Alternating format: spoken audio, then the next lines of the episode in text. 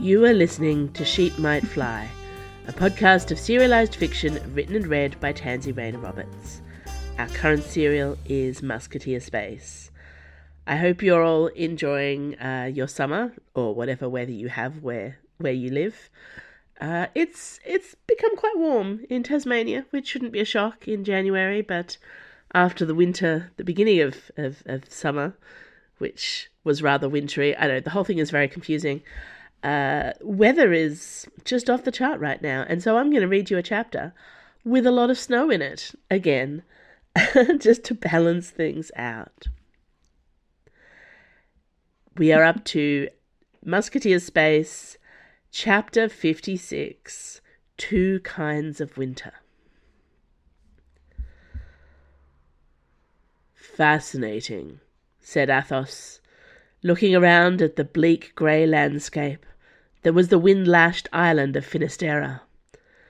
I did not realize there was actually a more depressing corner of this planet than the province of La Fere. But here we are. And look, there's snow. Dana knew it wasn't the snow that had him looking so wary and tense, but she wasn't going to say that out loud. Athos had been quiet and remarkably sober for most of their journey, which was not as comforting as it should have been.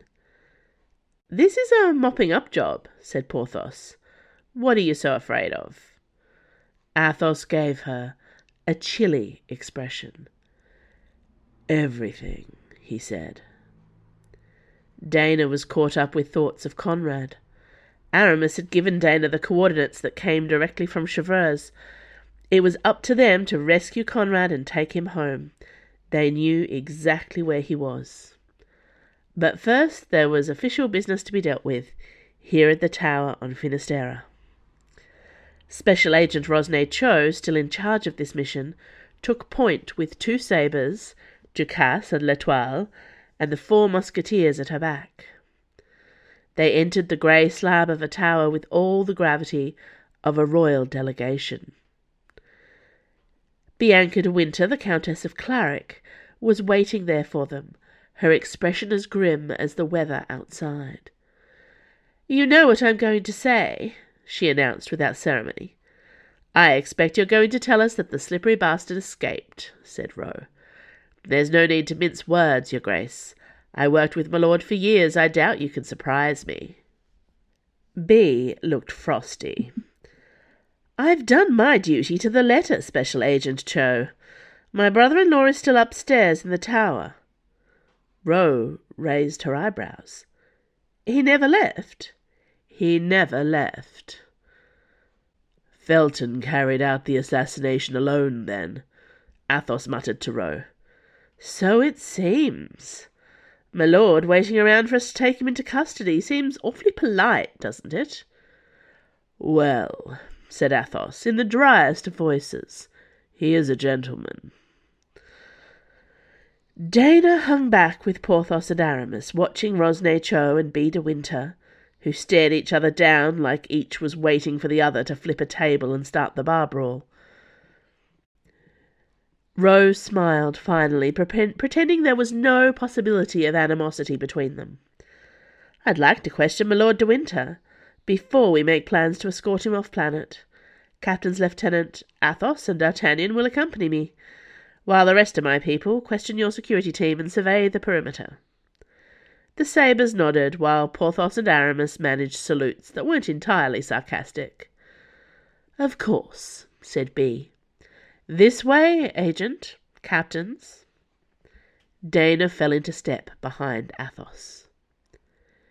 B led them up a spiraling staircase to the highest room in the tower. She swiped a card and entered several codes before the door slid open. And there he was, milord. His presence hit Dana like a punch to the solar plexus. He stood in a pool of rare winter sunlight, like a cat sunning himself. His hair had reverted to its bright silver hue, long around his shoulders. His shoes had disappeared somewhere. He wriggled his bare toes against the slate floor, apparently feeling no cold. Dana risked a look at Athos, who displayed no reaction to the presence of his former husband. Hello, sweetness, said Milord, his eyes on Ro. She stared him down with a steady, implacable expression. Miss me? Milord, said Ro. So stiff and formal. I know that the cardinal has washed her hands of me, but you too? What does a man have to do around here to inspire a little loyalty?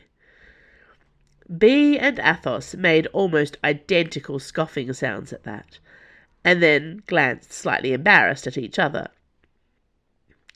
Dana noticed a nearby table and an untouched tray of food. Has he been eating?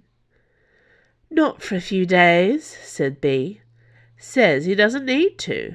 Alien biology and all that.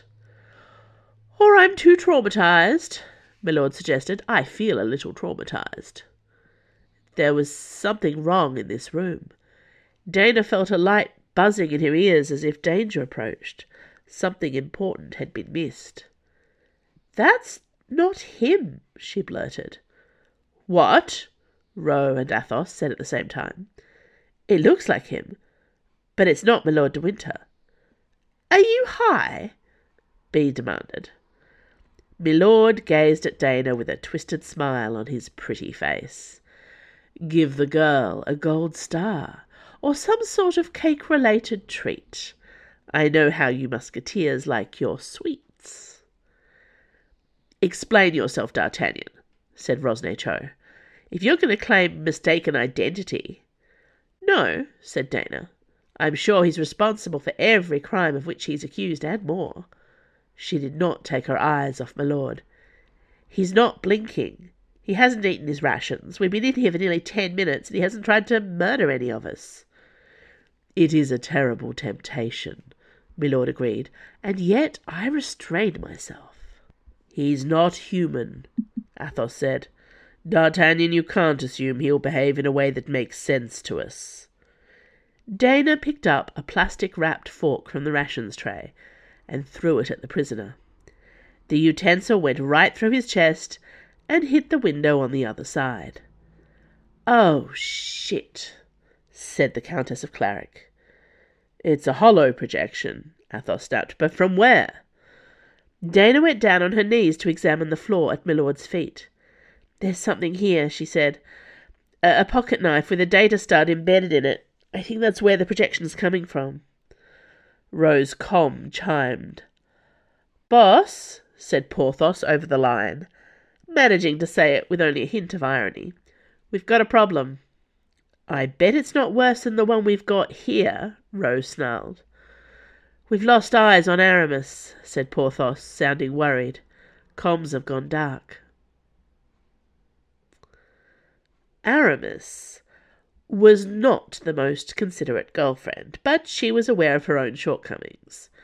She tried to ensure that her partners had fun, that no one's heart got broken except perhaps her own, but she was robust and she could take it, and that she left no one's marriage in a worse state than when she began her seduction. Even with the best of intentions, sometimes one slipped through the cracks. Her affair with Jan Felton was the worst mess she'd ever been involved with. It ended ugly, and Aramis had not covered herself in glory during the fallout. While Felton was publicly disgraced, divorced, and left Paris satellite under a cloud of scandal, Aramis ignored the drama, acting instead on the long-running flirtation she and Chevreuse had toyed with for years. The guilt set in later, much later, after Felton's friends made sure to let Aramis know how badly she had fucked up. Still, she hadn't realized it was quite this bad. Not trapped in a freezing cellar with an arc ray pointed at her head bad. Then again, if half of the babble coming out of Felton's mouth matched her state of mind, Aramis wasn't the only one who had screwed with her head. A certain Winter had a lot to do with it. Jan, she said now, through lips that felt cracked and sore in the chill air, did you kill the Duchess of Buckingham? Felton snapped out of her reverie, her hand tightening with greater confidence on the arc ray. I'm a planetary marshal. The law is everything to me. He'd never ask me to. Because, Aramis went on steadily, either Milord or Winter, whatever he's calling himself, either he made you kill her, or he stole your identity to do it. You're wanted for murder right now. He did that to you, not me. Felton's face twisted into a snarl. I'm only on this god-forsaken rock because of you. She dug the point of the arc ray into Aramis's temple. I lost everything because of you. My wife, my career. Not your sense of justice, Aramis whispered. Not the rule of law. I didn't take those things from you, Jan. I couldn't. He's inside your head, making you act against everything that's important to you. He's hung you out to dry. Felton's eyes gleamed. Every contract is on the side of law, she said. Adultery within the bounds of a marriage contract is against the law. You're the one who made me a criminal. Milord will set me free. Aramis closed her eyes as the arc ray twitched in Felton's hand. You don't want to kill me, Jan. You'd be surprised, Felton said. They both heard the footsteps. Felton hissed, her hand coming around Aramis's throat, even as the arc ray jittered against her scalp. Who's there? Hello, Jan, said another voice. Aramis breathed out her pulse steadying as she recognized Athos. He might be a pure hot mess, but he was the best backup you could ever ask for. Second only to Porthos, who was there too, a step behind Athos. They projected calm, as if they'd interrupted a tea party instead of a hostage situation. Get out of here, Felton snarled. I know what you're like, the three of you, inseparables. You laugh and joke and pick fights like the world is your goddamn playground. Sounds about right, said Athos. He was at the foot of the staircase now. The shallow pool of light from the cellar's solar lantern cast shadows across his face. There are some things we take seriously. Loyalty. He looked at Aramis, taking in her position. Then his focus snapped right back to Felton. I don't think you know a damn thing about loyalty, said Felton. I know a lot about the man who climbed inside your head, said Athos, resting one hand on the banister, still a safe distance from Aramis and her captor. I've been haunted by him for more than five years, Jan, since I cut off his head and had the body cremated. This is a ghost story, not a love saga, you need to let the ghost go. You're crazier than usual, Athos, said Jan. Athos smiled with all his teeth. That's when I'm at my best. A tiny noise behind them alerted Aramis. She shoved at Felton, pushing the arc ray aside. A body leapt out of the shadows, knocking Felton to the ground. Aramis secured the weapon before she realized it was Dana. There were four of them now. Extra backup. Where did you come from, baby doll? Fuel chute at the back of the cellar, Dana said, climbing off Felton and helping her up. I was the only one small enough to fit. Excuse me, said Porthos, moving Athos aside. She came forward and punched Jan Felton solidly in the jaw. The other woman went down like a collapsed sack of grain. Aramis, is now a good time to admit I've never liked any of your girlfriends? Aramis spluttered out a laugh, pocketing Felton's arc ray. I love you too, Paul.